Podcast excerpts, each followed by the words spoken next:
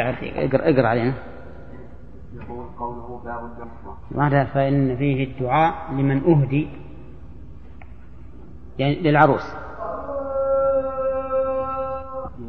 فقال لم يذكر في الباب الدعاء للنسوة ولعله أراد كيف صفة كيف صفة دعائهن للعروس لكن اللفظ لا يساعد على ذلك. وقال الكرماني الأم هي الهادية العروس المجهزة فهن دعون لها ولمن معها والعروس حيث قلنا على الخير على الخير جئتن أو تقدمتن على الخير. قال ويحتمل أن تكون اللام في النسوة للاختصاص أي الدعاء المختص بالنسوة اللاتي يأتين ولكن يلزم من المخالفة بين اللام التي للعروس لأنها بمعنى مدعو لها والتي في النسوة لأنها الداعية وفي جواز مثله خلاف انتهى والجواب الأول أحسن ما توجه به الترجمة. وحاصله أن مراد البخاري بالنسوة من يهدي العروس سواء كنا قليلا أو كثيرا وأن من حضر ذلك يدعو لمن أحرم العروس. ولم يرد الدعاء للنسوة الحاضرات في البيت قبل أن تأتي العروس. ويحتمل أن تكون أن تكون اللام بمعنى الباء على حدث أي المختص بالنسوة. ويحتمل أن الألف واللام بدل من المضاف إليه.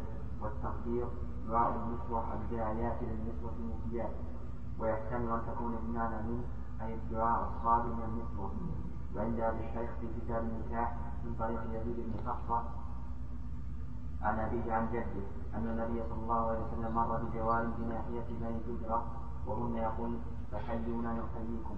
فقال قلنا حيانا الله وحياكم. فهذا فيه دعاء من النسوة التي يهدين العروس وقوله يهدين بفتح أول من الهداية وبضم من الهدية. ولما كانت العروس تجهز عند تجهز من عند أهلها إلى الزوج احتاجت إلى من يهديها إلى الطريق إلى الطريق إليه أو أطلقت عليها أو أطلقت عليها هدية. فالضبط بالوجهين على هذين المعنيين. وأما قوله وللعروس فهو اسم للزوجين. عند أول عند أول اجتماعهما يشمل الرجل والمرأة. وهو داخل في قول النسوة على الخير والبركة. وهو داخل في قول النسوة على الخير والبركة فإن ذلك يشمل المرأة وزوجها. ولعله أشار إلى ما ورد في بعض طرق حديث عائشة كما نبهت عليه هناك وفيه أن أمها لما جلست في حجر رسول الله صلى الله عليه وسلم. قالت هؤلاء أهلك هؤلاء أهلك يا رسول الله. بارك الله لك فيهم. وقوله في حديث الباب فإذا نسوة من الأنصار سمي منهم أسماء بنت يزيد بن السكن بن السكن الأنصارية. فقد أخرج جعفر المستغفري من طريق يحيى بن أبي كثير. عن خلال بن خلال عن خلال عن أسماء عن أسماء مهمة عائشة. قالت لما لما أخذنا عائشة لنجليها على رسول الله صلى الله عليه وسلم جاءنا فقرب إلينا تمرا ولبنا. اللهم صل وسلم. وأخرج أحمد والطبراني هذه القصة من حديث أسماء بنت يزيد بن السكن. ووقع في رواية في رواية الطبراني أسماء بنت عمير. ولا يصح لأنها حينئذ كانت مع, مع زوجها جعفر. جعفر بن أبي طالب بالحبشة والمقيمة بقاف ونون التي التي تزين العروس. مقينة والمقينة بقاف ونون التي تزين العروس عند دخولها على زوجها. على كل حال يحتمل أن يقال إن إنه لما أقبلت عائشة ومعها أمها و فقلنا على الخير والبركة أردنا بذلك عائشة ومن معها فيكون هنا الدعاء للعروس وللنساء اللاتي يأتين العروس. وهذا أمر ممكن. فإنك مثلا إذا أقبل أناس وقلت مثلا آه، على الخير والبركة أو بارك الله فيكم أو ما أشبه ذلك وإن كان الأصل المقصود واحد منهم فهو يشمل يشمل الجميع. وحينئذ ما يحتاج أن نقول ما البحث الطويل والنقاش الطويل مع ترجمة. فنقول أن النساء لما أقبلت عائشة ومعها أمها ومعها مقنيتها قلنا على الخير والبركة للجميع. هنا. نعم. وذكره.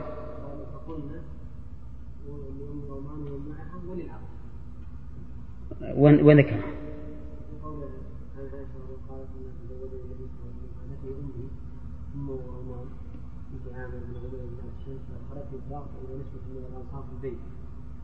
سمي منهم أسماء بنت يزيد والسكن الانصاريه كما عند جعفر بن الطبري والطبراني لا أسماء بنت يزيد فقلنا لأم القومان ومن معها وللعروس على الخيل إيه.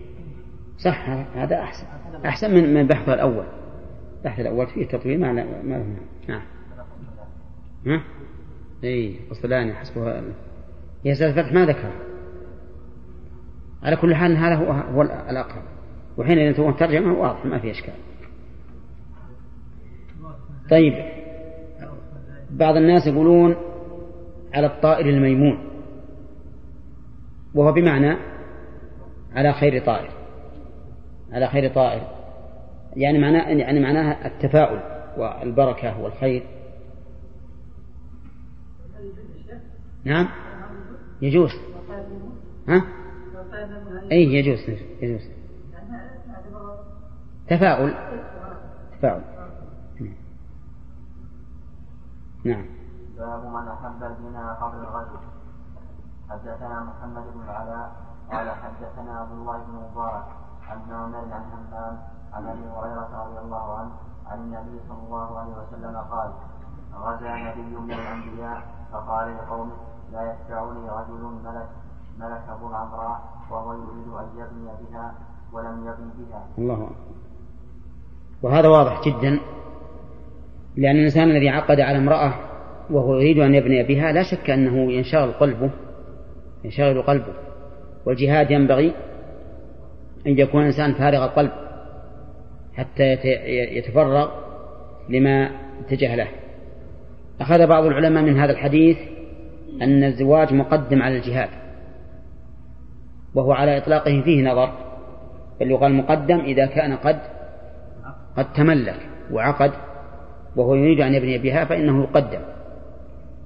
وقوله وهو يريد أن يبني بها لو فرضنا أنه لا يريد ذلك مثل أن يكون بينه وبينهم أجل لمدة سنة مثلا مما يكون الدخول إلا بعد سنة أو بعد سنتين أو ما أشبه ذلك بحيث يذهب إلى الغزو ويرجع فهنا لا حرج أن يخرج إلى الغزو ويرجع. نعم. هذا يشبه قول الرسول, قول الرسول صلى الله عليه وسلم لا صلاة بحضرة طعام. لأن القلب يتعلق بالصلاة بالطعام ولا يدخل الصلاة.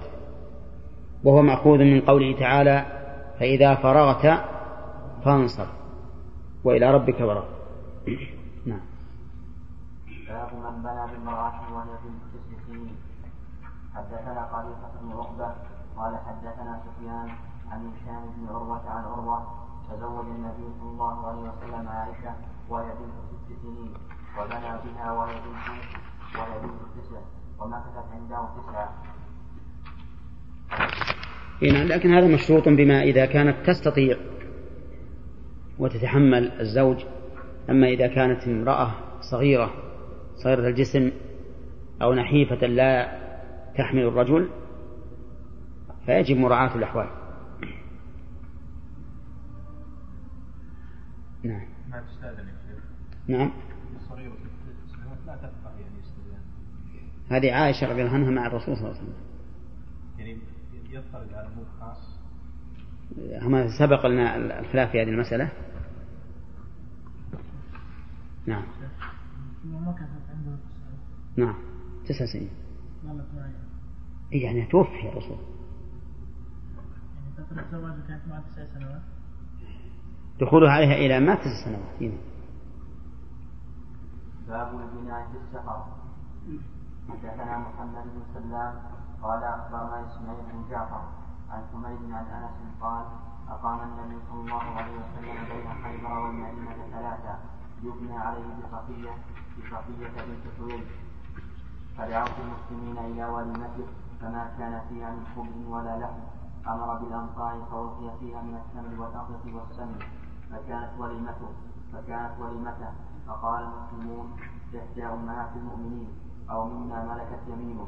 فقالوا إن حجبها فهي من أمهات المؤمنين وإن لم وإن لم يحجبها فهي مما ملكت يمينه. فلما ارتحل وطأ لها خلفه ومشى الحجاب بينها وبين الناس. اللهم صل وسلم في هذا دليل على أنه يجوز الإنسان أن يدخل على زوجته في السفر سواء كان في بلد أو غير بلد. أما إذا كان في بلد فالأمر ظاهر. ولهذا دائما يكون تكون المرأة في بلد والزوج في بلد آخر ويكون الزواج والدخول في بلد الزوجة. فهو في هذه الحال مسافر فيصح. أو مثلا يتواعدان أرضا آه، يجتمع الناس فيها كنزهة مثلا ويكون الدخول في هذه الأرض هذا أيضا لا بأس به. وفيه أيضا حسن خلق الرسول عليه الصلاة والسلام بإردافه زوجته خلفه وأن هذا ليس من الأمر الذي يكون معيبا فإن بعض الناس قد يستنكف أن تكون زوجته رديفته على البعير أو على الحمار أو ما أشبه ذلك. أما في السيارة فالأمر ها؟ الأمر أهون عند الناس. هنا هنا ها؟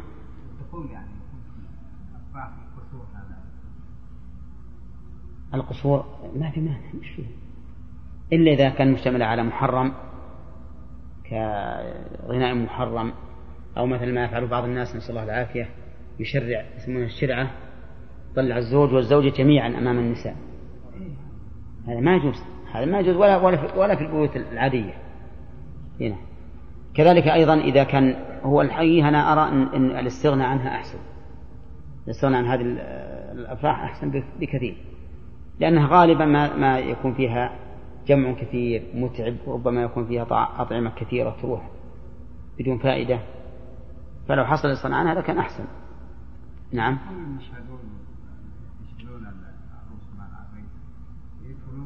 رجل الرجال يشوفون؟ لا الحريم كلهم يشوفون ويشوفون الرجل. لا في نسمع إن بعضهم يحطون لهم كرسي. كرسي يسمونه منصة يجيبون الزوج والزوجة. ويخلون قدام الناس. نعم. وبعضهم بعد يعطيه حلاوة ياخذ حلاوة يخليها تمصمصة من من ايده قدام الناس.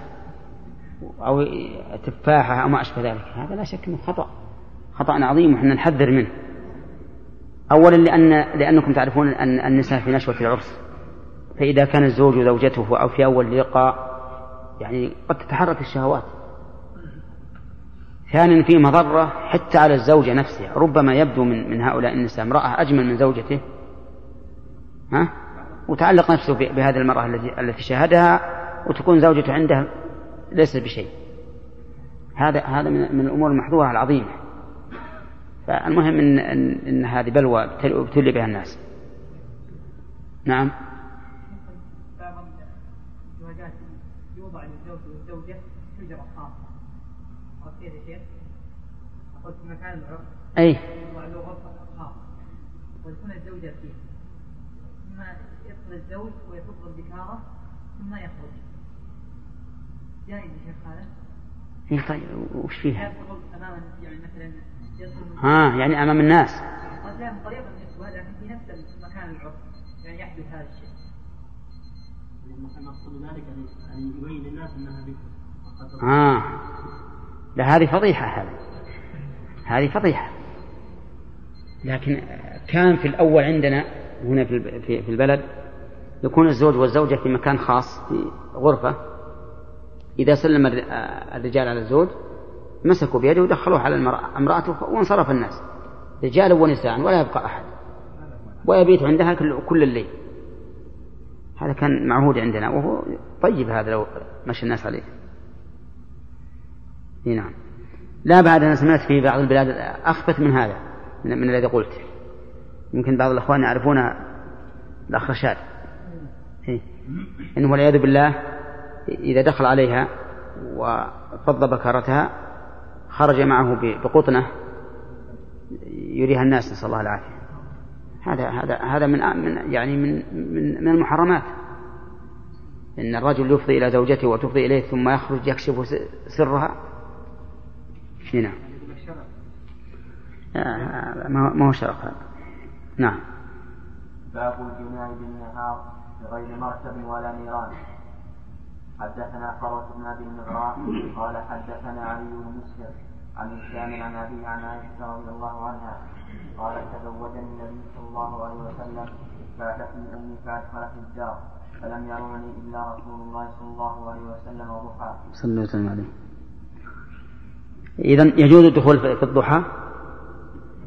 ها؟ وفي الظهر؟ كل وقت. كل وقت. وقول البخاري بغير مركب ولا نيران. كأن هذا في عهده أو قبل عهده مشهور بأن الزوج يركب على بغلة أو أو شبه ذلك ويتبع بنيران. إعلانا للنكاح. إعلانا للنكاح ولا شك أن إعلان النكاح سنة أمر به النبي صلى الله عليه وسلم لكن بشرط أن لا يكون فيه إزعاج للناس وأذية لهم. كما يفعل بعض الناس اليوم إذا جاءت السيارات في بعض المحافل وإذا لها أصوات منكرة مزعجة. وربما إنهم يتسابقون في المشي ويسرعون حتى يحصل التصادم أحيانا. هذا خلاف السنة.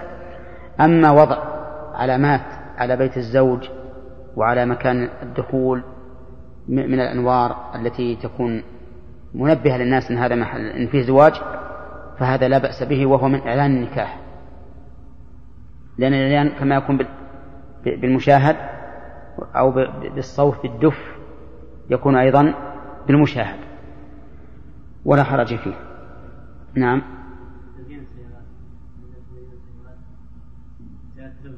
إيه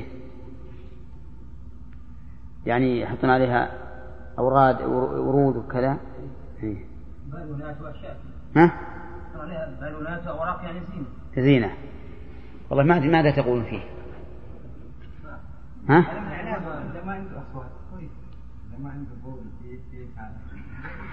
لا لا ما عنده بول ما عنده بول لكن هل نقول إن هذا لا بأس به؟ هو يتكلف مال كثير يعني. على حسب الحال. إيه؟ يعني يمكن ب 10 ريال يمكن ب 500 ريال.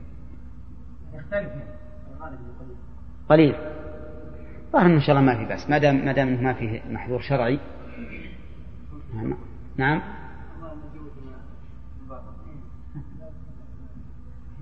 هو لكن هذا موجود عند عند المسلمين من زمان ولا لا؟ مسألة كسوة سيارة الزوج ها؟ في بلادنا؟ إيه نعم نعم كيف؟ منين تأخذ؟ من أين يؤخذ؟ لكن زوجها قبل ثلاث سنين إي نعم تزوجها وهي بنت ست سنين ودخل بها من تسع سنين لا فيه دليل على أنه ينبغي ان إن المرأة تهيأ للزوج قبل أن يدخل عليها هذا صحيح. نعم نعم. ها؟ لا باقي خمس أي الأسئلة ثلاثين؟ نعم. باب الأنماط ونحوها عن النساء. حدثنا قتيبة بن سعيد. قال حدثنا سفيان. قال حدثنا محمد بن منكدر عن جابر بن عبد الله رضي الله عنهما. قال قال رسول الله صلى الله عليه وسلم صلى الله عليه وسلم هل اتخذتم أنماطا قلت يا رسول الله وأنى لنا أنماط قال إنها ستكون. شوف اقرا الحديث شرحه. غسلاني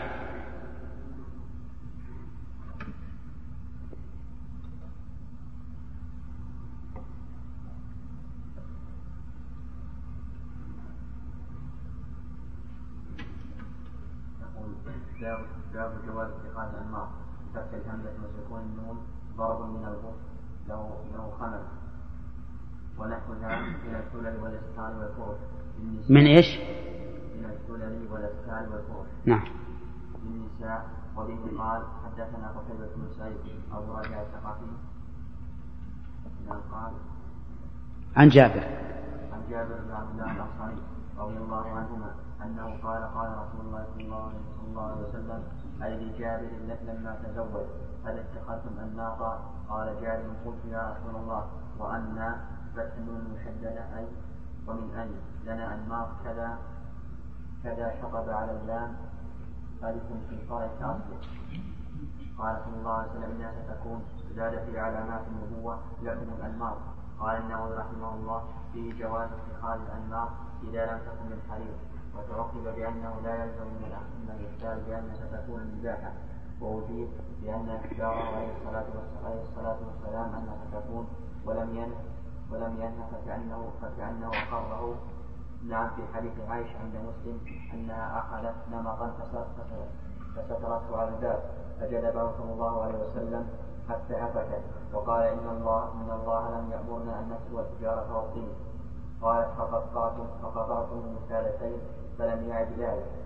قال في الفتح يؤخذ منه أن الأنمار لا يكره لا يكره اتخاذها لذاتها بل لما يصنع بها.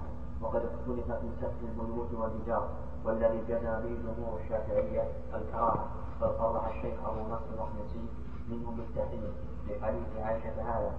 وقال غيره ليس في السياق ما يدل على التحريم وإنما فيه نفي الأمر بذلك ونفي الأمر لا يستلزم نفي ثبوت النهي. نعم يمكن أن يحتج بفعله صلى الله عليه وسلم في هكه وفي حديث ابن عباس عند أبي داود وغيره النهي صريحا ولفظه لا تستر الجدار بالثياب لكن في إسناده ضعف وله شاهد مرسل عن علي بن حسين وحديث الباب سابق في علامات النبوة. نعم.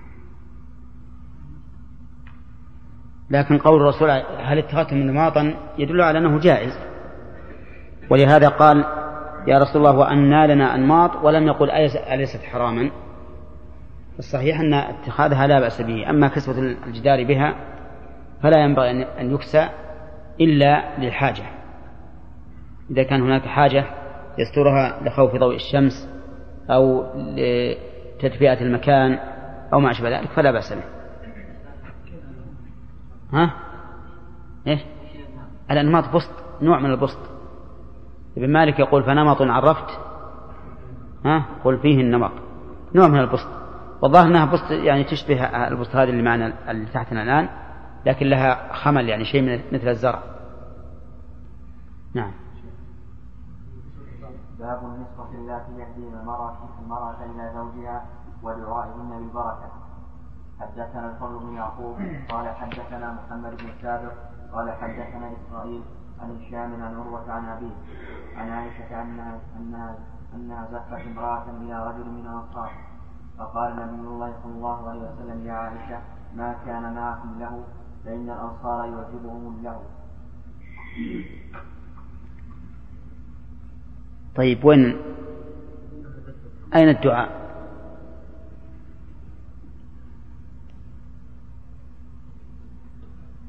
في دعاء باب النسبة التي يهدين المرأة إلى زوجها إيه، ودعائهن بالبركة.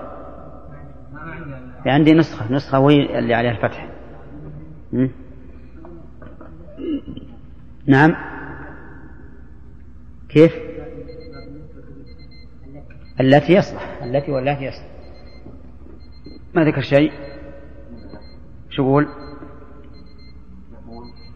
ولا وقع في حديث عائشة الذي ذكره المصنف باب ما يتعلق بها أخرج عن ابن لكن كانت محفوظة ولعله أشار إلى ما ورد في بعض طرق حديث عائشة. وذلك فيما أخرجه أبو شيخ في كتاب النكاح من طريق بهية عن عائشة أنها أنها زوجت يتيمة كانت في حجرها رجلا من الأنصار. قالت وكنت في من أهداها إلى زوجها. فلما رجعنا قال لي رسول الله صلى الله عليه وسلم ما قلتم يا عائشة؟ قالت قلت سلمنا ودعونا الله بالبركة ثم انصرفنا. يمكن أشار إلى الطريق هذا وفي قوله عليه الصلاة والسلام فإن الأنصار يعجبهم له دليل على أن الإنسان ينبغي له أن يتخذ ما يعجب صاحبه وما يسر به إلا إذا كان شيئا محرما. وإلا فإن كون الإنسان يعني يعامل أخاه بما يعجبه ويحبه فهذا لا شك أنه من حسن الخلق. الأنصار يعجبهم له. فكان الرسول يقول ما كان معكم ما كان منكم له أو معكم وفي لفظ آخر في السنن ألا بعثهم معها من يغني ولذلك مكن الرسول عليه الصلاة والسلام الحبشة من اللعب بحرابهم في المسجد في يوم العيد لأن الحبشة يقولون أنهم من أحب يعني من أشد الناس حبا لله. إي نعم.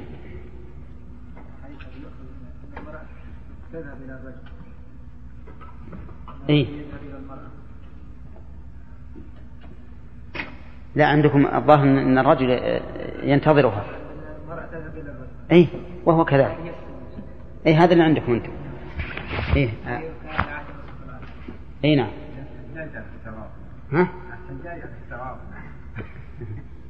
يعني قصدك إيش انت؟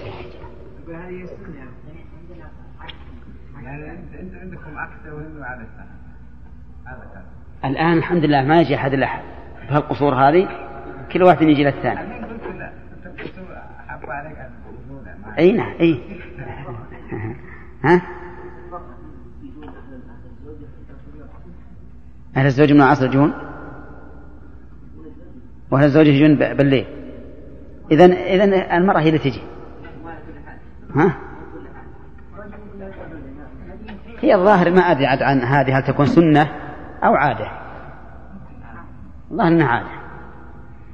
لكن بعض العلماء يقول إن الرجل الذي يجلس ينتظر زوجته يرخص له في ترك الجماعة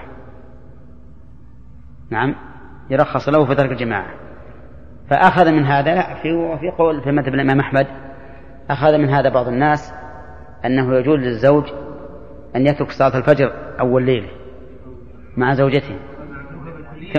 ها؟ لا لا مع الجماعة بس. ثم قاس عليه بعض الناس صلاة الظهر وألحق بعض الناس بها صلاة العصر. نعم. سبع أيام. أعوذ بالله. ما يصلي مع الجماعة لو خرج وزير الشيخ يحتجون عليه الرجل ما عنده لازم الله يعدي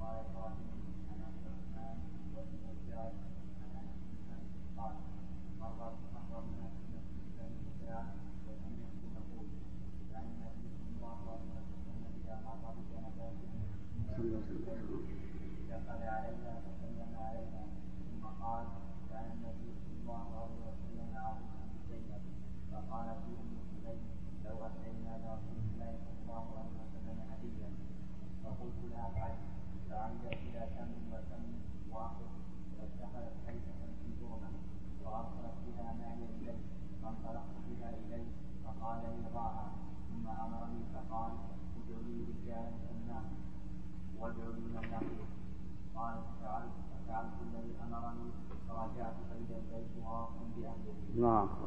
فرأيت النبي صلى الله عليه وسلم وضع يديه على تلك الحيثة وتكلم وتكلم بما شاء الله.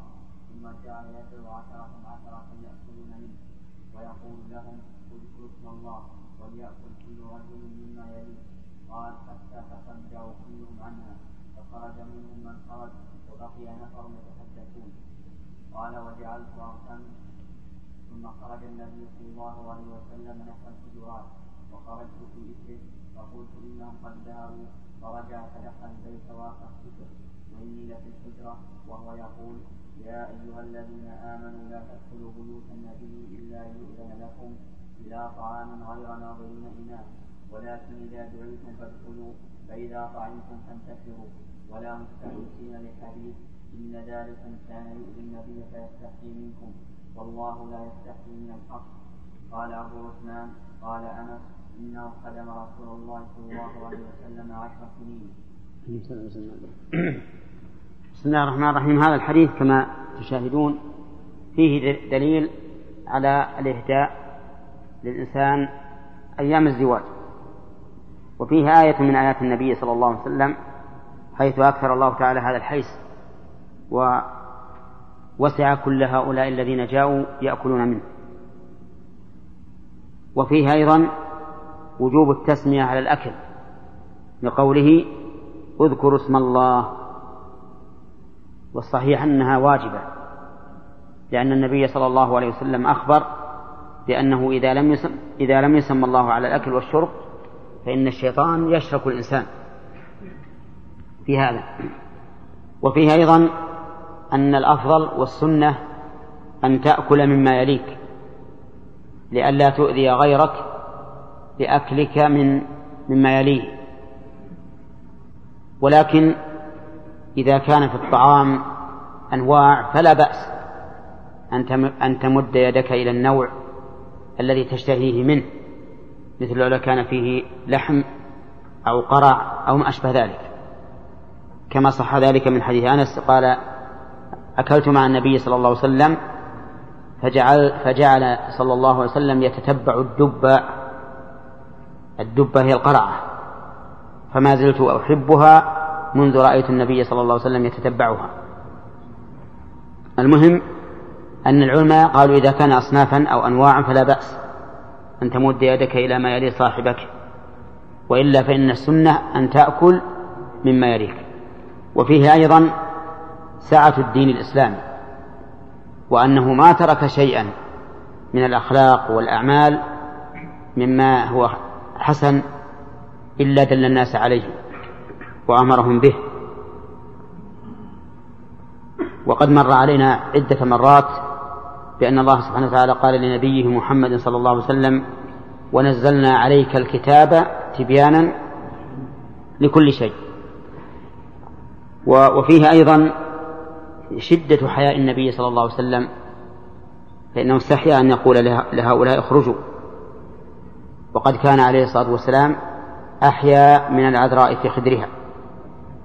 لكنه إذا انتهكت محارم الله فإنه لا لا يقوم أحد أمامه. لأنه صلى الله عليه وسلم لا يستحي من الحق. وفيه أيضا دليل على استشهاد النبي صلى الله عليه وسلم بالقرآن. وهذا كثير. أن الرسول عليه الصلاة والسلام يستشهد بالقرآن في المناسبات إما لبيان الأحكام وإلا وإما لبيان دخول هذه القضية في عموم الآية أو غير ذلك من المناسبات. وأما جعل القرآن بدلا من الكلام فإن هذا محرم لأن فيه محذورين. المحذور الأول تنزيل القرآن على غير ما أراد الله والمحذور الثاني ابتذال القرآن. وبه نعرف آه، أن ما ذكر عن عبد الله بن المبارك في قصة المرأة التي لا تتكلم إلا بالقرآن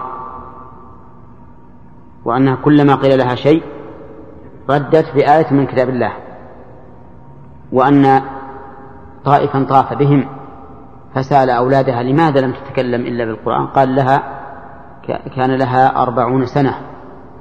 لا تتكلم إلا بالقرآن. مخافة أن تزل فيغضب عليها الرحمن. فهذه القصة ليست بصحيحة. فلو فرض أنها صحيحة لقلنا إنها زلل كلها زلل. لأن القرآن ما نزل ليبتذل ويمتهن لكن لا بأس أن الإنسان يذكر أحيانا ما يشهد للواقعة لدخولها في معنى الآية وما أشبه ذلك. وفيها وفي في الحديث أيضا دليل على أن الحق لا ينبغي أن يستحيا منه. بل ينبغي أن تسأل وتبحث وتناقش ما دمت تريد الحق. لأن الله تعالى لا يستحي من الحق. وهل يستفاد من من الآية إثبات الحياء لله عز وجل؟ ها؟ وجه ذلك معناه أن غير الحق يستحي منه. ولو كان صفة ولو كانت صفة الحياء منتفية لكان لا يستحي لا من الحق ولا من غيره. ولا نعم. ولا, من غيره. كما أنه ورد أيضا في الحديث الصحيح إن الله حيي كريم. حيي فأثبت صفة الحياء لله عز وجل. والحيي والحي والمحيي يختلف بعضها عن بعض. الحي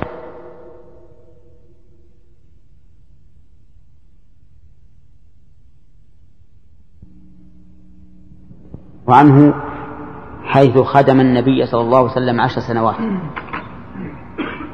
ولما قدم النبي عليه الصلاة والسلام المدينة جاءت به أمه أم سليم. إلى النبي صلى الله عليه وسلم وقالت يا رسول الله هذا أنس بن مالك يخدمك. فقال الرسول عليه الصلاة والسلام اللهم أطل عمره وأكثر ماله وولده وأدخله الجنة. فأطال عمره رضي الله عنه وكثر ماله وولده حتى أنه قيل إن له بستانا يحمل في السنة مرتين. وأما ولده فقال حدثتني ابنة أميمة أنه دفن لصلب بعد مقدم الحجاج البصرة مئة واحد. هذا اللي دفن. وأما دخول الجنة فهو إن شاء الله تعالى مرتقى من ذلك. نعم. وفيه أيضا جواز خدمة الأحرار لأن أنس بن مالك كان حرا وأنه لا بأس أن الحر يخدم غيره. نعم. إيش؟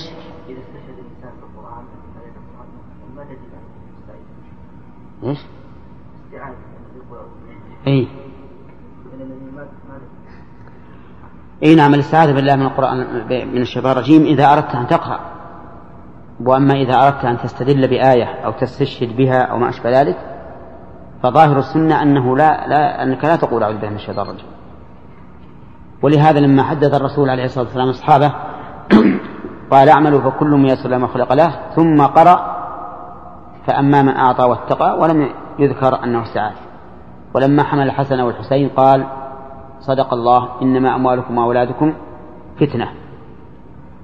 لكن إذا أردت أن تقرأ القرآن قراءة تلاوة فهذا قد أمر الله بذلك. نعم؟ إيه؟ ما هو قراءة. نعم.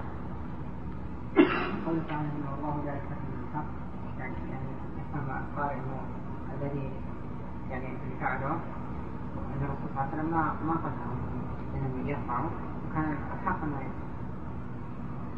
لا لا. لأن هذا يتعلق بنفسه. هذا من حقه هو. إن ذلكم كان يؤذي النبي. فهو عليه الصلاة والسلام يتحمل يتحمل الأذية ولا يقول لهم اطلعوا من البيت. أي نعم. ما كمل ثلاث؟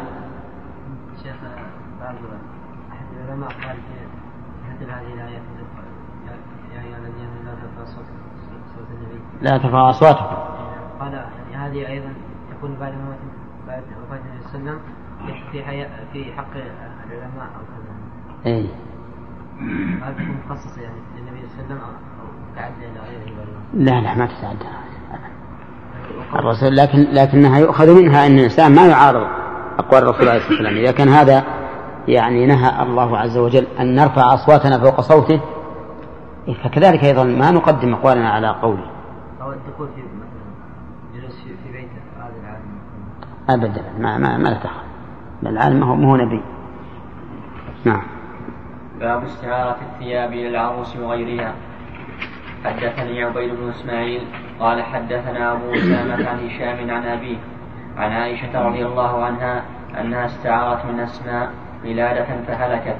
فأرسل رسول الله صلى الله عليه وسلم ناسا من أصحابه في طلبها. فأدركتهم الصلاة فصلوا بغير وضوء فلما أتوا النبي صلى الله عليه وسلم شكوا ذلك إليه فنزلت آية التيمم.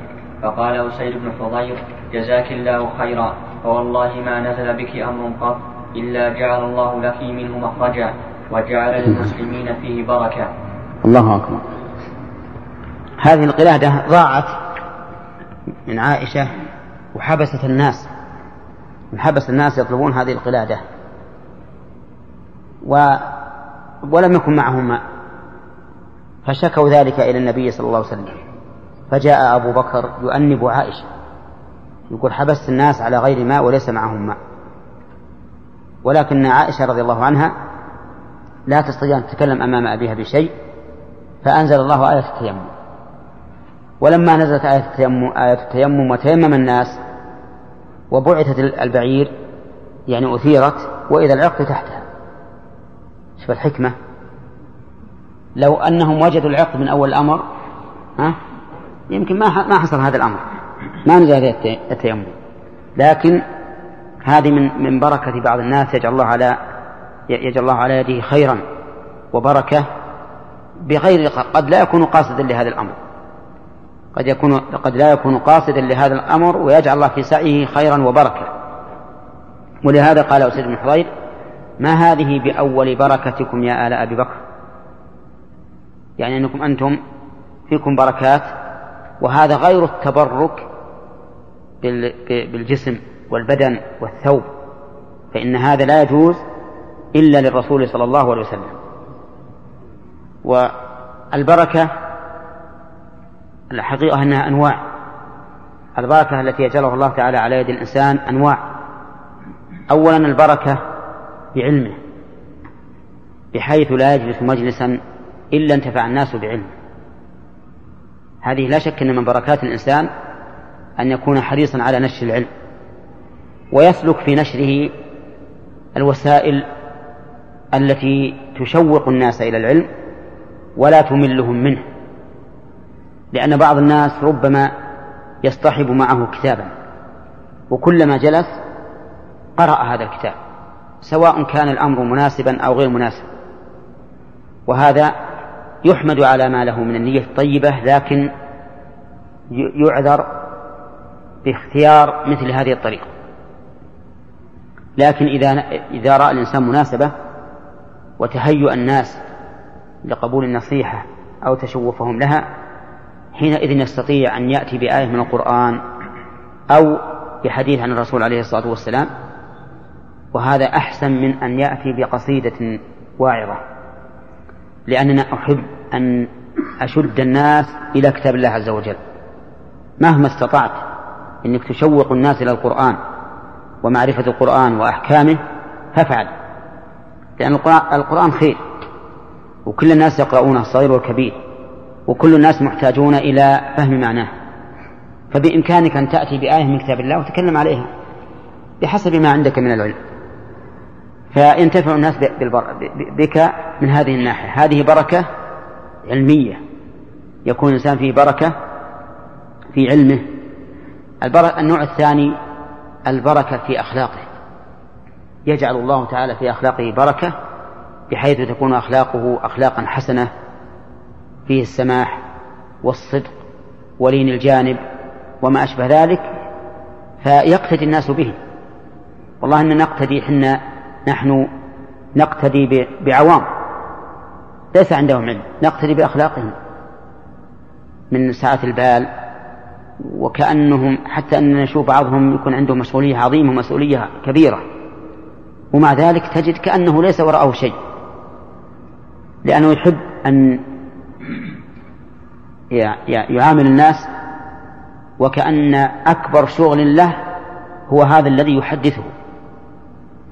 وهذه لا شك أنه من بركة الإنسان أن يهتدي الناس به في أخلاقه. النوع الثالث أيضا البركة في المال. كم من إنسان عنده مال قليل بالنسبة إلى من عنده أموال كثيرة جدا. ومع ذلك تجد أمواله القليلة قد ينتفع الناس بها. وتجد صاحب الملايين أو المليارات لم ينتفع الناس بماله كما انتفعوا بمال هذا الرجل. هذا أيضا من البركة. نعم. في أيضا البركة في نتائج عمله التي لم يقصدها هو بنفسه. أحيانا يعمل الإنسان عمل ولم يخطر بباله أن الناس ينتفعون به. هذا الانتفاع ومع ذلك يجعل الله تعالى فيه خيرا كثيرا. ما كان يحلم أن يكون فيه هذا الخير. وهذا شيء مشاهد. يشاهده الإنسان في بعض الأحيان وأن أنا أقول ما أعلم عن نفسي. بعض الأحيان يكتب الإنسان مثلا جواب جواب السؤال مثلا. ثم يوم يجد إلى هذا الجواب منتشر بين الناس انتشار النار بالهشيم. أو بعبارة أصح انتشار ضوء الصبح في الأفق. وانتفع الناس به انتفاعا كثيرا مع أنك تجد جواب أعطاه لواحد من الناس. سؤال جواب سؤال. ثم ينتشر هذا ينتفع الناس به. هذه قد لا يخطر ببال الإنسان أن ينتفع الناس هذا الانتفاع لكن يجعل الله فيه بركة. يجعل الله فيه بركة. وأحيانا يتكلم الإنسان في مجمع كبير في مسألة من العلم ثم ينصرف الناس ما يفهم منها ما يفهمها إلا القليل من الناس. المهم أن هذه الأشياء من من البركات هذه بركات حقيقية ثابتة وليس فيها بأس. أما البركة بالشخص فقط فهذه لا تكون إلا للرسول عليه الصلاة والسلام. هو الذي يتبرك بآثاره وبثيابه وبشعره وبعرقه وما أشبه ذلك. أما غيره فلا. ولهذا يعاب على بعض الناس الذين يتمسح الناس بهم ويأخذون من, من, من عرقهم. تجد مثلا يجي يمسح رقبته ابتداء إلى عرق علشان يأخذ من عرقه. نعم. أو يحرص على أنه يأخذ من ثيابه الداخلية يرتدي بها. وأقبح من ذلك إذا كان هذا الرجل لا خير فيه. بل قد يكون رجلا كافرا بالله. نعم. تشترى ثيابه الداخلية بغالي الأثمان هذا لا شك أنه من المنكر وأنه لا يجوز لأحد أن يتبرك بمثل هذا النوع من التبرك إلا برسول الله صلى الله عليه وسلم. ثم هناك شيء آخر يجعله الله عز وجل بدون قصد من الإنسان وبدون فعل منه. ربما يدخل رجل على أناس مثلا. ثم بدخوله عليهم يحصل لهم فرح وسرور وأنس وينسون كثيرا من أحسانهم الماضية. نعم وهذا أيضا واقع كثير. إنه يدخل على مثل الناس ويحصل يفرحون به مثلا ويزول عنهم غم كثير وهم كثير. هذا نوع من أنواع البركة. إي نعم. وفيه أيضا فضل عائشة رضي الله عنها أن الله سبحانه وتعالى ييسر لها الأمر ويجعل لها من كل هم فرجا في الأمور الكونية وفي الأمور الشرعية. في الأمور الكونية هذه المسألة. في الأمور الشرعية لما أحرمت بالعمرة مع الرسول عليه الصلاة والسلام وجاءت متمتعة حاضت بسرف ودخل عليها النبي عليه الصلاة والسلام وهي تبكي. فقال ما لك لعلك نفست؟ قالت نعم. قال اصنعي ما يصنع الحاج غير أن لا تطوفي بالبيت أو قال افعلي ما يفعل الحاج غير أن لا تطوفي بالبيت. وفعلت. لكن هي رضي الله عنها لما أتمت الحج وكانت قرنت بين الحج والعمرة بدليل أن الرسول صلى الله عليه وسلم قال لها طوافك بالبيت وبالصفا والمروة يسعك لعمرتك وحجك أو قال لحجك وعمرتك طلبت من الرسول صلى الله عليه وسلم أن يأذن لها في أن تأتي بعمرة. وإلا لم يكن من هدي الرسول ولا أصحابه أن الحاج يأتي بعمرة بعد الحج أبدا. ولو كان هذا أمرا معروفا عندهم ما احتاجت إلى الإذن إلا من حيث إنها زوجة. لكن هي طلبت من الرسول وألحت عليه. حتى قالت ينصرف الناس بحج وعمرة وأنصرف بحج. ولما رأى النبي عليه الصلاة والسلام أنها قد ألحت عليه وخاف أن يكون في نفسها شيء بعد أن ترجع أذن له فأمر أخاه عبد الرحمن بن أبي بكر أن يخرج بها إلى التنعيم وأتت بعمرة هذا من الفرج لأنه نفس عنها وأزال عنها ما, ما في نفسها من الغم بسبب أنها لم تأتي بالعمرة التي كانت قد شرعت فيها. ولهذا الصحيح أن من أتى بالحج فإنه لا يشرع له يأتي بعمرة بعده إلا امرأة حصل لها كما حصل بعائشة وكذلك من أتى بعمرة في غير وقت الحج فإنه لا يشرع له أن يخرج إلى التنعيم ليأتي بعمرة سواء كان ذلك لنفسه أو لغيره من أبيها وأمها وما أشبه ذلك. لأن خير الهدي هدي النبي صلى الله عليه وسلم وأصحابه. واحتجاج بعض الناس بإطلاق الترغيب في العمرة. على أنه يشمل مثل هذه الصورة نقول إن هذا الإطلاق يحمل على عمل السلف الصالح. هذا الإطلاق الذي جاء في النصوص هل كان موجودا في عهد السلف الصالح؟ هذا الإطلاق موجود النص موجود. طيب لماذا لم يطبقوه على ما, ما عنه عليه أنت الآن؟ هل كانوا جاهلين بمعناه؟ إذا كان الرسول صلى الله عليه وسلم في غزوة الفتح قدم في رمضان يعني دخل في يوم تسعة عشر أو يوم عشرين من رمضان. وطبعا إن انتهى الحرب وضعت الحرب أوزارها بعد يومين أو ثلاثة بالنسبة لمكة انتهى كل شيء. وتفرغ الرسول عليه الصلاة والسلام. وكان بإمكانه بكل سهولة أن يخرج التنعيم ويأتي بعمرة. والناس في رمضان ومع ذلك ما أتى بها. لأن العمرة التي كانت تشرع عند السلف هي العمرة التي يقدم بها الإنسان من الحل إلى الحرم. لا التي يخرج من الحرم إلى الحل. والاستدلال بحديث عائشة نعم نحن نستدل به. لكننا نستدل به على نظيره. نستدل به على نظيره. وهذه قاعدة ينبغي لطالب العلم أن يفهمها. الاستدلال بالشيء على نظيره حتى مع وجود إطلاق أو تعميم. أرأيت قول الرسول عليه الصلاة والسلام ليس من البر الصيام في السفر. عام ولا لا؟ ها؟ ليس من البر الصيام في السفر. عام. لكن هل هذا على, على عمومه؟ لا. لا. يحمل على جنس السبب الذي ورد من, أجله. السبب الذي ورد من أجله أن الرسول صلى الله عليه وسلم رأى زحاما ورأى رجلا قد ظلل عليه في مشقة عليه. قال ليس من البر الصيام في السفر. فيحمل على هذه الحال. وهذا لا يخرم القاعدة التي التي قال فيها العلماء. العبرة بعموم اللفظ لا بخصوص السبب. لأن إحنا نقول الآن عممنا اللفظ لم نجعل انتفاء البر خاصا بهذا الرجل الذي رآه الرسول عليه الصلاة والسلام. فنقول هو عام له ولغيره لكن يجب أن تنزل النصوص على جنس ما وردت فيه. فعائشة رضي الله عنها إذا جاء من جنسها امرأة أحرمت بعمرة وجاء الحيض ولم تتمكن من أداء العمرة قبل الحج وأدخلت الحج على العمرة وصارت قارنة ثم لم تطب نفسها إلا أن تأتي بعمرة. نقول ائتي بعمرة ما في مانع. أما أن نطلق الباب هكذا نفتح الباب هكذا ونطلق الأمر فهذا فيه نظر ظاهر فيه نظر ظاهر. ولهذا تجد يحصل فيه من الضيق على الناس والمشقة ما لو ترك العمل ما لو ترك الناس العمل به ما وجد هذه المشقة.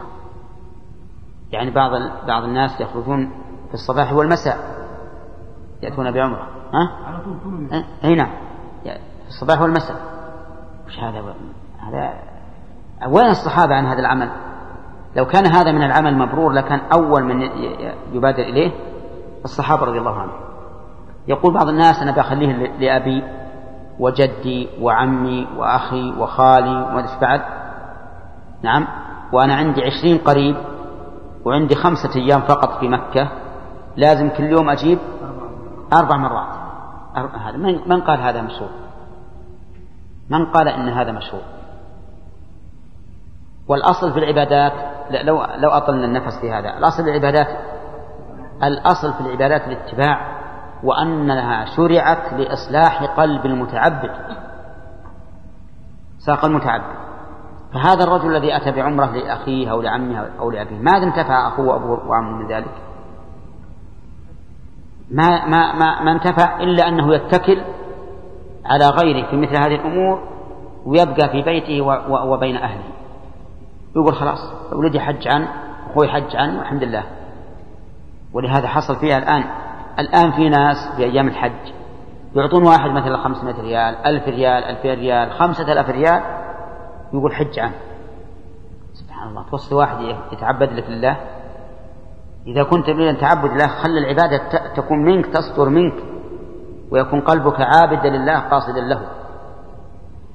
فالحاصل أن, أن, أن نقول أن عائشة رضي الله عنها قد يسر الله لها أمورا كثيرة وفيها بركة وهذا ليس بغريب.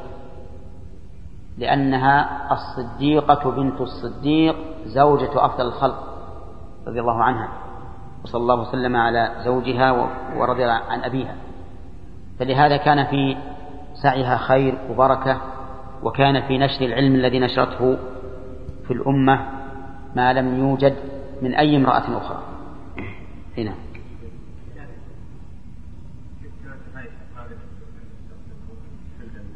إيش؟ كيف؟ كيف كانت عائشة عن النبي صلى الله عليه وسلم لا لا أمر بس أنها, أنها, أنها تحرم بالحج والعمرة. يعني تقول لبيك حجا وك- وكأنه معتمرة. والحديث هذا في صحيح في مسلم. طوافك بالبيت وبالصفا والمروة يسعك لحجك وعمرتك. ها؟ ما اصطلح عليه الناس الان يقولون هذا يوم مبروك أو هذه الساعة مباركه لا ما ما نفي هذا ما فيها شيء إن شاء الله. هذه يتفاءلون فيها بالخير. يتفاءلون في- فيها بالخير. وهذا أيضا فيه قصهم الظاهر بالبركة أنه يوم حصل لنا فيه رزق حصل لنا فيه التقاء بالأحبة حصل لنا فيه علم حصل لنا فيه مال.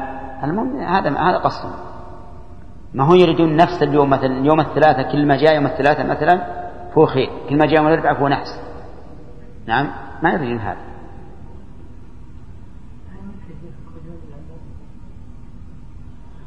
الظاهر لي أنهم يخرجون للعمرة نعم.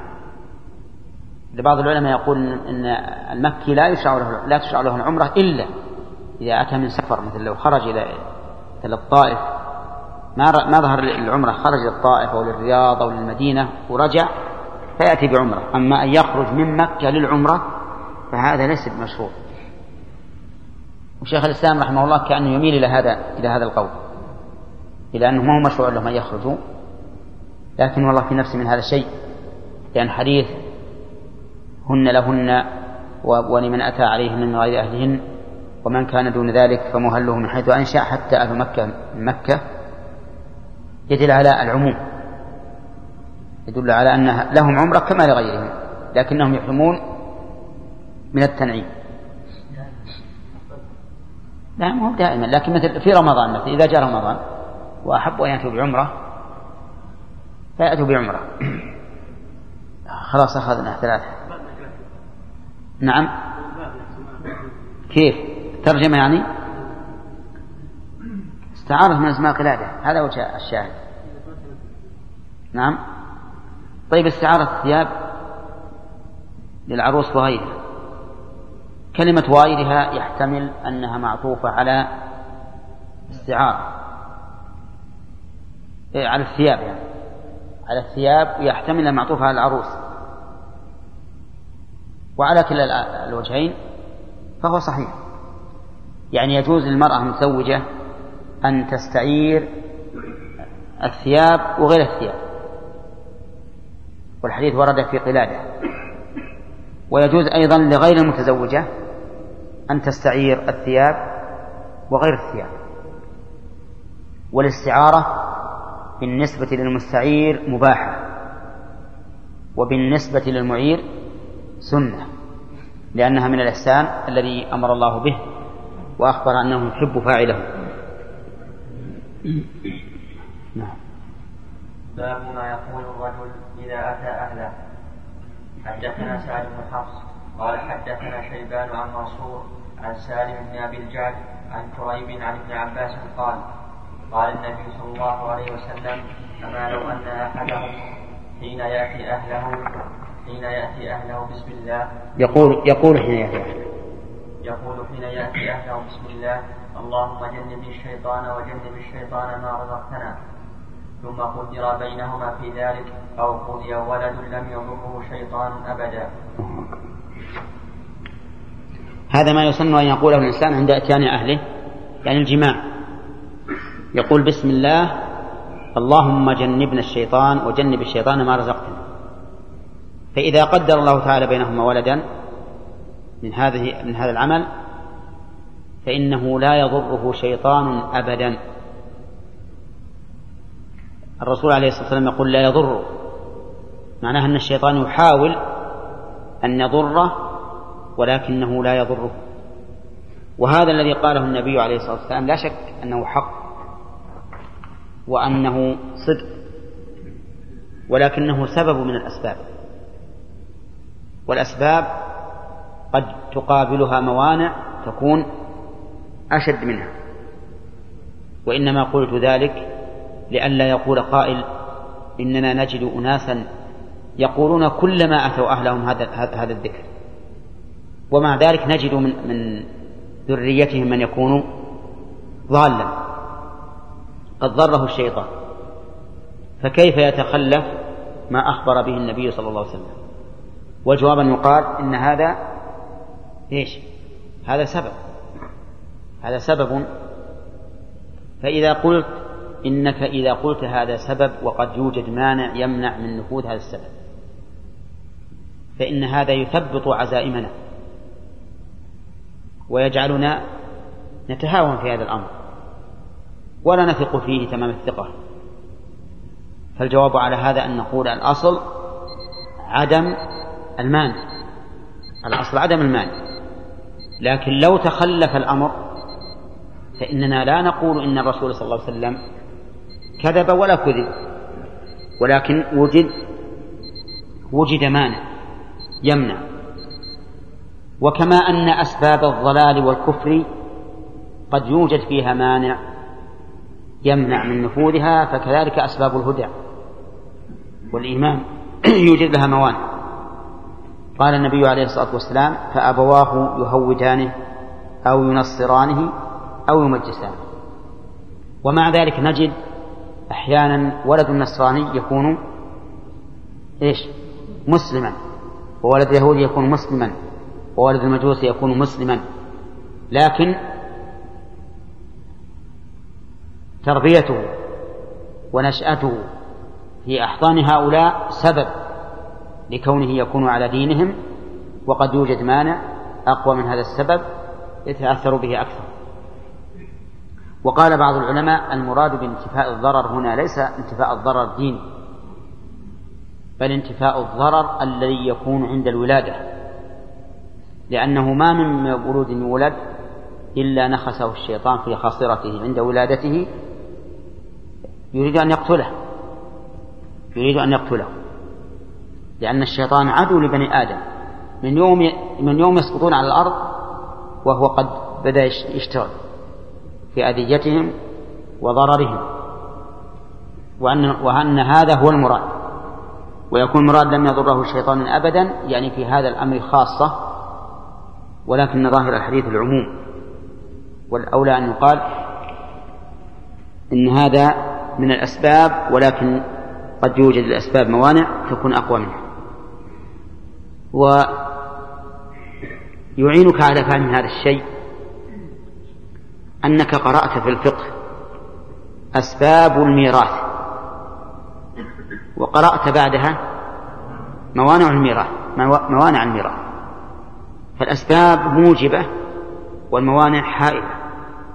تحول بين نفوذ بين السبب ونفوذه هكذا أيضا الأمور الشرعية الأحكام الجزائية كالأحكام الشرعية التكليفية كما أن لهذه موانع فلهذه موانع نعم ما عندك شيء إيش؟ إيش الموانع؟ موانع في الحديث هذا ولا في الإرث؟ مثل هذا الرجل هذا الولد اصطحب أناسا ليس فيهم خير. فظل سافر إلى بلاد كفر فظل الموانع كثيرة. أسباب الضلال التي يضره الشيطان بها كثيرة. تقول بعد الاتفاق على ما نقل عن ما على ما نقل عياض على عدم الحمل على العموم في أنواع الضرر وإن كان ظاهرا في الحمل. أصبر وش يقول؟ لازم نقرا قول عياض. إيه ما دام يقول بعد الاتفاق على ما نقل عياض. قوله لم يضره الشيطان ابدا كذلك التنكير ومثله في رواية جرير وفي رواية شعبة عند مسلم وأحمد لم يسلط لم يسلط عليه الشيطان أو لم يضره الشيطان وتقدم في بعد الخلق من رواية همام وكذا في رواية سفيان ابن عيينة وإسرائيل وروح بن القاسم بلفظ الشيطان واللام العهد المذكور في لفظ الدعاء ولأحمد عن عبد العزيز العمي عن منصور لم يضر ذلك الولد الشيطان أبدا. وفي مسند الحسن عبد الرزاق إذا أتى الرجل أهله فليقل بسم الله اللهم بارك لنا فيما رزقتنا ولا تجعل للشيطان نصيبا فيما رزقتنا. فكان يرجى إن حملت أن يكون ولدا صالحا. واختلف في الضرر المنفي بعد الاتفاق على ما نقل عياض على عدم الحمل على العموم في أنواع الضرر وإن كان ظاهرا في الحمل على على عموم الأحوال. من صيغة النفي مع التأكيد وكان سبب ذلك ما تقدم في بدء الخلق أن كل بني آدم يطعم, الشيطان في بطنه حين يولد إلا ما استثني فإن في هذا الطعن نوع ضرر في الجملة مع أن ذلك السبب مع أن ذلك السبب خرافي ثم اختلفوا فقيل بس قولهم فإن هذا ضرر في الجملة مو بصحيح. هو ضرر؟ ولا أذية؟ ما بعد كل حال يتضرر الإنسان. قبل ما أحد يضربك مثلا توت الساعة لكن ما تضرر. هذا يسمى أذية. مثل ما يتأذى الإنسان برائحة ال... برائحة البصل والروائح الكريهة لكن لا يتضرر اللهم إلا إذا صارت قوية وبغى يبقى عندها طويلا هذا ربما يتضرر. نعم. ثم اختلفوا فقيل المعنى لم يسلط عليه من أجل بركة التسمية بل يكون من جملة العباد الذين قيل فيهم إن عبادي ليس لك عليهم سلطان ويؤيده مرسل الحسن المذكور. وقيل المراد لم لم يطعن في بطنه وهو بعيد لمنابذته ظاهر الحديث المتقدم وليس تخصيصه بأولى من تخصيص هذا. وقيل المراد لم يصرع وقيل لم يضره في بدنه. وقال ابن دقيق العيد يحتمل أن لا يضره في دينه أيضا. ولكن يبعده انتفاع الأسمى ولكن؟ ولكن يبعده انتفاع الأسمى وتعقب بأن اختصاص من خص بالأسمى بطريق الوجوب لا بطريق الجواز فلا مانع أن يوجد من لا يصدر منه معصية عمدا وإن لم يكن ذلك واجبا له. وقال الداودي معنى لم يضره أين لا هذا غلط. لأن إذا إذا أخذنا ب... إذا حملنا حديث صار صارت عصمته من الذنوب. واجب بمقتضى الخبر. أي نعم. وقال الداودي معنى لم يضره أي لم يفتنه عن دين عن دينه إلى الكفر وليس المراد عصمته منه عن المعصية وقيل لم يضره بمشاركة أبيه في جماع أمه كما جاء عن مجاهد. إن الذي إن الذي يجامع ولا يسمي يلتف الشيطان على إحليله فيجامع معه ولعل هذا أقرب الأجوبة. ويتأيد الحمل على الأول بأن الكثير ممن يعرف هذا الفضل العظيم يذهل عنه عند إرادة عند إرادة المواقعة والقليل الذي قد يستحضره ويفعل لا يقع معه لا يقع معه الحمل. فإذا كان ذلك نادرا لم يبلغ. وفي الحديث من الفوائد. طيب. أنا عندي أننا إذا حملناها أيضا على على العموم آه، فربما يقال إنه لا يعني أن الشيطان لا يأمره بالمعصية ولا وأنه لا يعصي الله. فقد يعصي الله ولكن يوفق للتوبة. فإذا وفق للتوبة انتفى الضرر وحينئذ يفرق بينه وبين من يعصمون من الذنوب من, من الأنبياء بأن هذا يفعل الذنب ولكن يتوب منه. يوفق التوبة منه.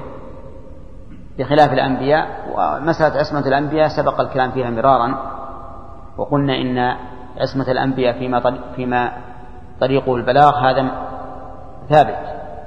وأما عصمتهم من بعض الذنوب التي يفعلونها عن اجتهاد أو بمقتضى الطبيعة البشرية ولكنها ليست تسيء إلى أخلاقهم فهذا قد يقع منهم ولكنه ولكنهم لا يقرون عليه وهذا هو الفرق بينهم وبين غيرهم.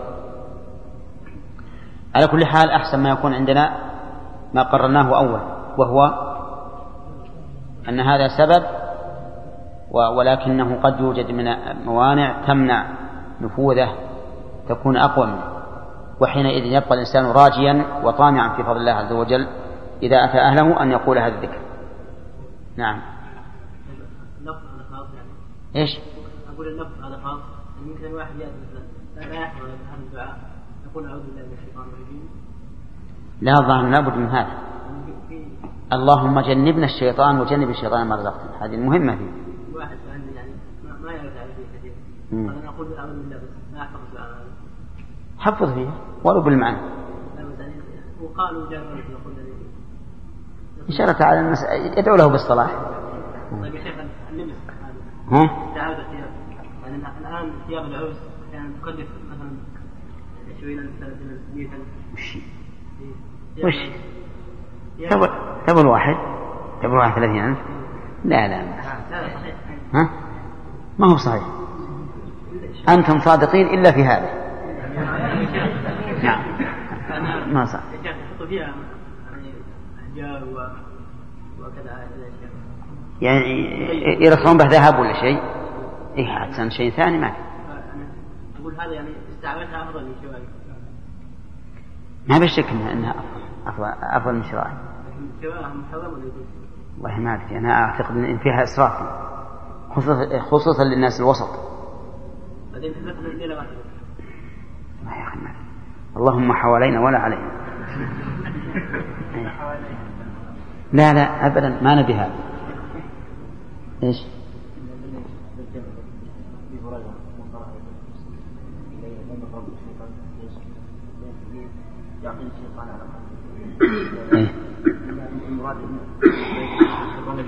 ما ندري هل, هل, هل معناه. لم يقرب الشيطان أبدا في, في, في ضرره. أو أن الشيطان قد يعقد بدون أن لا هذا شيء أمور غيبية. إيه يقول ربما يحمل على هذا. ها؟ إيه. إيه هو نقول نقول أن يوجد ناس يقول أبوه عند كل جماع يقول هذا ذكر ثم يضره الشيطان.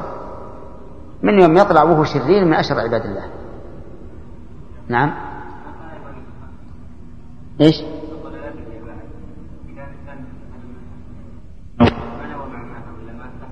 لا لا هذه هذه أصلا كأنه لم يقلها. مساله إذا كان شاكا في الامر ولم يؤمن بذلك هذا أصلا ما ما هي مفيدة أصلا. ابدا ولو كان. لا مجرد الكلام على إنسان قالها محتسبا. ذلك باب باب الوليمة الحق.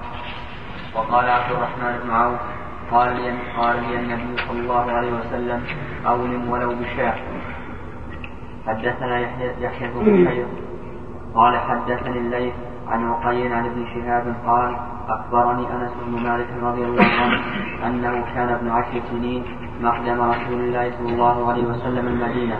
فكان أمهاتي يواظبنني على خدمة النبي صلى الله عليه وسلم فخدمت عشر سنين وتوفي النبي صلى الله عليه وسلم وأنا ابن عشرين سنة فكنت أعلم الناس أعلم الناس بشأن الحجاب حين أنزل وكان أول ما أنزل في وكان أول ما أنزل في من؟ في مبتنى رسول الله صلى الله عليه وسلم بزينب بزينب بنت جحش.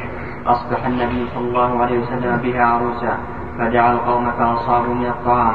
ثم خرجوا وبقي رهط منهم عند النبي صلى الله عليه وسلم فأطالوا المخ. فقام النبي صلى الله عليه وسلم فقال وخرجت معه لكي يخرجوا. فمشى النبي صلى الله عليه وسلم ومشيت حتى جاء حتى جاء عتبة حجرة عائشة. ثم ظن أنهم خرجوا فرجع ورجعت معه حتى إذا دخل على زينب فإذا هم جلوس لم يقوموا. فرجع النبي صلى الله عليه وسلم ورجعت معه حتى إذا بلغ عتبة حجرة عائشة وظن أنهم خرجوا فرجع ورجعت معه فإذا هم قد خرجوا. فضرب النبي صلى الله عليه وسلم بيني وبينه بالستر وأنزل وأنزل وأنزل, وأنزل الحجاب. في هذا هذا الحديث أبسط مما سبق وفيه بيان الحيلة المباحة. من أين تؤخذ؟ ها؟ إيه؟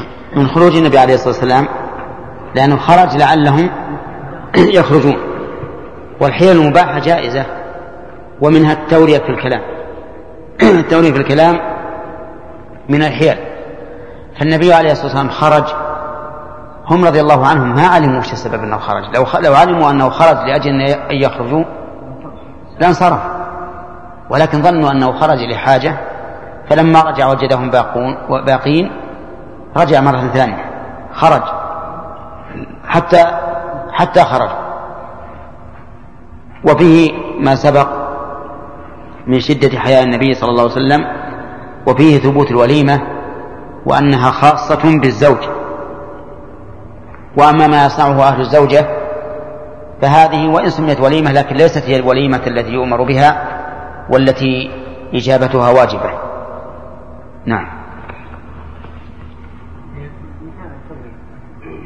نعم. مرت علينا يا شيخ. مرت علينا بالأيمان. راجع أشرطة الأيمان وتلقاه ها؟ أن أن يريد بلفظه ما يخالف ظاهره. ها؟ كذب. هم قلنا إن عمر يقول إن إن في التعريض لمندوحة عن الكذب. ها؟ وحديث بعد نعم. مر علينا في لو ترجع لكتاب الأيمان وجدته. هنا نعم. ها؟ إيش؟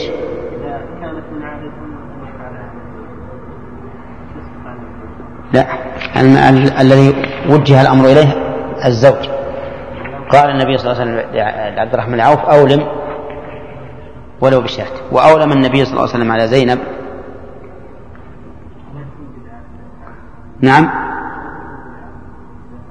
لا هذه من الدعوات المباحة تكون. تكون من الدعوات المباحة. نعم. ها؟ لا. حق يعني ثابت شرعي. ولأن مجرد الفعل ما يدل على الوجوب. اللهم إلا أن إلا إن كان استدل بقوله أولم وأن هذا أمر والأصل في الأمر الوجوب. ماذا يقول ابن حجر؟ وهذه الترجمة لفظ حديث أخرجه الطبراني من حديث وحشي بن حرب رفعا الوليمة حق والثانية معروفة الثالثة الفخر ولمسلم والثالثة؟ فخر. نعم. ولمسلم من طريق الزهري عن الأعرج وعن سعيد بن المسيب عن أبي هريرة قال شر الطعام طعام الوليمة يدعى يدعى الغني ويترك المسكين وهي حق الحديث. ولا يشرك الطبراني طيب. ولا بشيخ الطبراني في الأوسط من طريق مجاهد عن أبي هريرة عن أبي هريرة رفع رفع الوليمة حق وسنة. فمن دعي فلم يجب فقد عصى فقد عصى الحديث. وسأذكر حديث زهير بن عثمان بن عثمان في ذلك وشواهده بعد ثلاثة أبواب. وروى أحمد من حديث بريدة قال لما خطب علي فاطمة قال رسول الله صلى الله عليه وسلم صلى الله عليه وسلم. وليمة وسنده لا بأس به. قال ابن بطال قوله الوليمة حق أي ليست بباطل بل يندب إليها وهي سنة فضيلة وليس المراد بالحق الوجوب. ثم قال ولا أعلم أحدا أوجبها. كذا قال. وغفل عن رواية في مذهبه بوجوبها نقلها القرطبي وقال إن مشهور, إن مشهور المذهب أنها مندوبة. وابن التين عن أحمد وابن التين عن أحمد لكن الذي في المغني أنها سنة بل وافق ابن بطال في نفي الخلاف بين أهل العلم في ذلك. قال وقال بعض الشافعية هي واجبة لأن النبي صلى الله عليه وسلم أمر بها على ولأن الإجابة إليها واجبة فكانت واجبة وأجاب بأنها طعام لسرور حادث فأشبه سائر الأطعمة والأمر محمول على الاستحباب بدليل ما ذكرناه ولكونه أمره بشاة وهي غير واجبة وهي غير واجبة اتفاقا. وأما البناء فلا أصل له. قلت وسأذكر مزيدا في باب إجابة الداعي قريبا.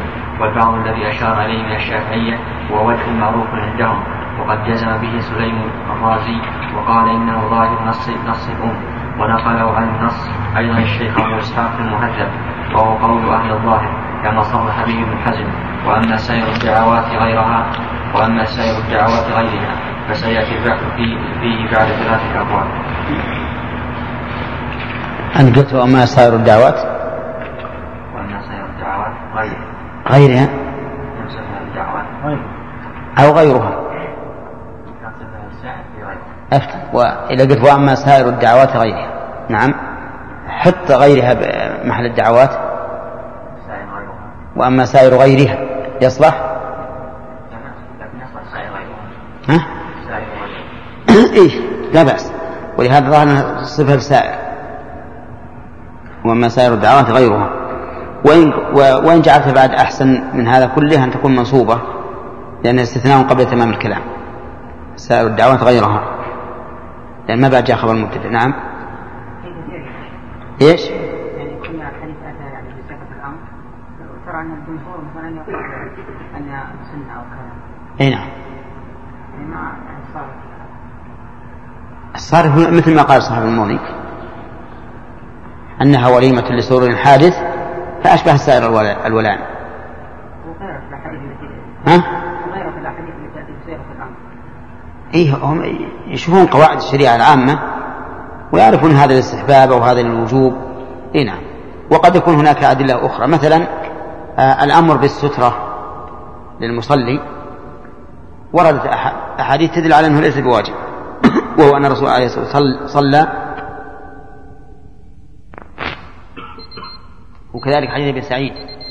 إذا صلى أحدكم إلى شيء يستره من الناس فأراد أحد أن يجتاز, أن يجتاز بين يديه فإن ظاهر قوله يستره أن الإنسان قد يصلي إلى شيء لا يستره.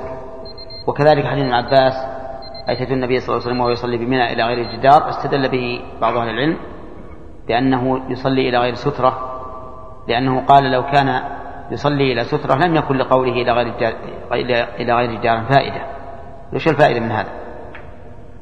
على كل حال أنه قد يوجد ما يخرج الأمر عن ظاهره وهو الوجوب إما نصوص أخرى وإما قواعد شرعية عامة وإما إجماع أهل العلم لكن هذه المسألة لم يجمع عليها أهل العلم ما دام أهل الظاهر يقولون بالوجوب فلا يمكن أن أن نقول بالإجماع. وهو أيضا وجه عند الشافعية ووجه عند المالكية. نعم نعم. إيش؟ بيجينا إن شاء الله الحين. نعم. باب الوليمة ولو بشاة حدثنا علي قال حدثنا سفيان قال حدثني حميد أنه سمع أنس رضي الله عنه قال سأل النبي صلى الله عليه وسلم عبد الرحمن بن عوف وتزوج امرأة من الأنصار كم أصدقتها قال وزن نواة من ذهب. وعن حميد قال سمعت أنسا قال لما قدموا المدينة نزل المهاجرون على الأنصار فنزل عبد الرحمن بن عوف على سعد بن الربيع فقال أقاسمك مالي وأنزل لك عن إحدى عن إحدى امرأتين عن إحدى امرأتين. قال بارك الله لك في أهلك ومالك. فخرج إلى السوق فباع واشترى فأصاب شيئا من قطف وسن فتزوج.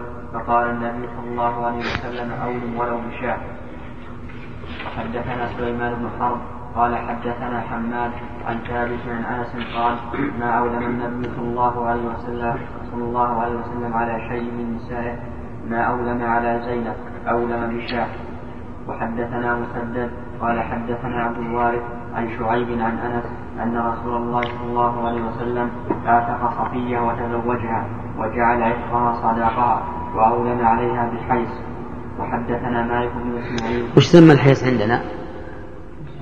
يسمونها القشط قشط نعم. وأظن أصل بعد قشط تمر بس هو في عهد الرسول يحطون معه أقط وسمن. ما نحن نحط نحط مع التمر سمن ودقيق. نعم. وهو من الطعام الشهي في أيام الشتاء أو في الأيام اللي بين الشتاء وبين الصيف. نعم. نعم. حدثنا مالك بن إسماعيل قال حدثنا زهير بن قال سمعت انسا يقول كان النبي صلى الله عليه وسلم امراه فأرسلني فدعوت رجالا إلى الطعام. أن هذه هي زينب كما سبق. وقوله ما أولم على زينب أولم بشاة. يؤخذ من هذا أن أعلى وليمة صنعها الرسول عليه الصلاه والسلام لزواجه ها؟ هي الشاة. ولهذا قال فقهاؤنا رحمهم الله إن أعلى ما يولم به الشاة. مع أن ظاهر حديث عبد الرحمن بن عوف أن أقل ما يولم به. ويمكن أن يحمل هذا على اختلاف حال الناس. نعم.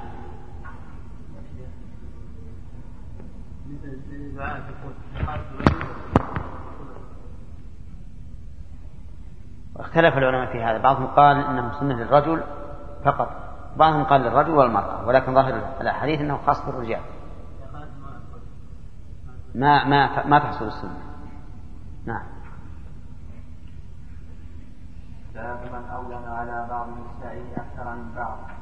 حدثنا مسدد قال حدثنا حماد بن زيد. عن ثابت قال ذكر تزويج زينب بنت جحش عند أنس فقال ما رأيت النبي صلى الله عليه وسلم أولم على أحد من نسائه؟ ما أولم عليها؟ أولم بشاة. باب من أولى بأقل من شاة. حدثنا محمد بن يوسف قال حدثنا سفيان عن منصور بن صبية صبية عن بن صفية عن أم صفية عن أم صفية بنت شيبة قالت أولم النبي صلى الله عليه وسلم على بعض نسائه بمدين من شعير. مدين من شعير يعني نصف الصاع. وصاع النبي صلى الله عليه وسلم أقل من الصاع المعروف عندنا الآن بالخمس. يعني معناه أنه خمس الصاع. ومدين خمسين الصاع. المعروف. خمسين الصاع من شعير ها؟ صاع النبي عليه الصلاة والسلام 200 آه، كيلوين وأربعين غرام. أربعة أمداد يكون المد نصف كيلو وعشرة غرامات يعني كيلو وعشرين غرام. كيلو وعشرين غرام من الشعير. لا يمكن الشعير يكون بعد أقل لأن الشعير خفيف أخف من البر. الله أكبر. اللهم نعم. ها؟ لا تونا لا باقي خمس دقائق. الآن نعم.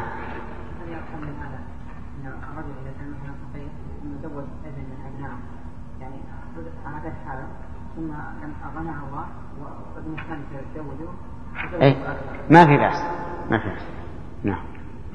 باب حق إجابة الوليمة والدعوة ومن أولم سبعة أيام ونحوه ولم يوقف النبي صلى الله عليه وسلم يوما ولا يومين.